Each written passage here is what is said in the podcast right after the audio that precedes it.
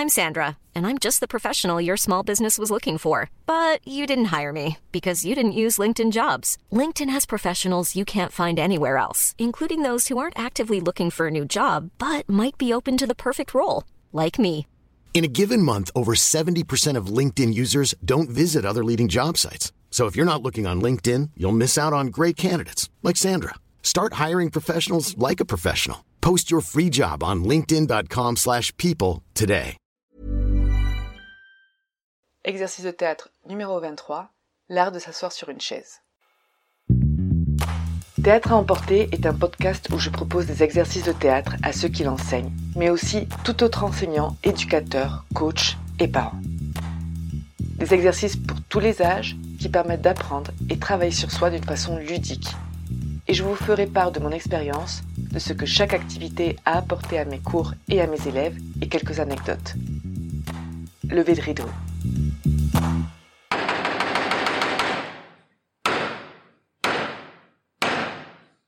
Bonjour, pour cet exercice, nous allons avoir besoin de minimum une personne. On commence par le déroulement.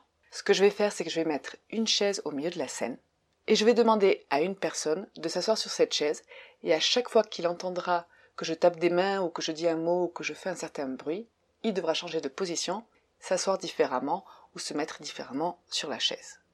Il n'y a pas de quantité limitée, moi je le fais toujours longuement parce que j'aime voir jusqu'où ils vont arriver, plus ça va loin et plus ils peuvent explorer leur imagination et plus c'est intéressant à voir.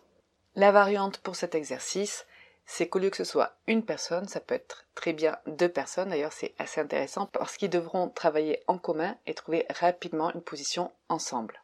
Mes observations durant cet exercice, alors tout d'abord, c'est un exercice qui peut durer assez longtemps et il faut qu'il soit rapide. Pas plus de 5 secondes environ entre chaque position. Plus on laisse de temps, plus on leur permet de réfléchir et moins ils sont réactifs. Au début, je ne dis rien à propos de la chaise, mais au fur et à mesure, la chaise commence normale, debout, au sol, et petit à petit, il commence à la bouger, à la coucher, etc. Je ne donne aucune directive, je demande juste qu'ils se mettent sur la chaise, sans dire si assis, couché ou quoi que ce soit, et d'essayer de ne pas toucher le sol ni avec les pieds ni avec les mains, tout en travaillant son équilibre et sans se faire mal.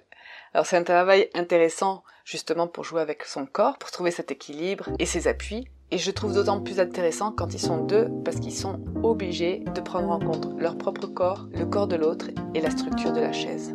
Donc les mots-clés sont le travail corporel et la réactivité. C'est fini pour cet exercice. Vous pouvez l'explorer, le faire avec d'autres objets. Ça ne doit pas être une chaise. Et je vous dis à bientôt.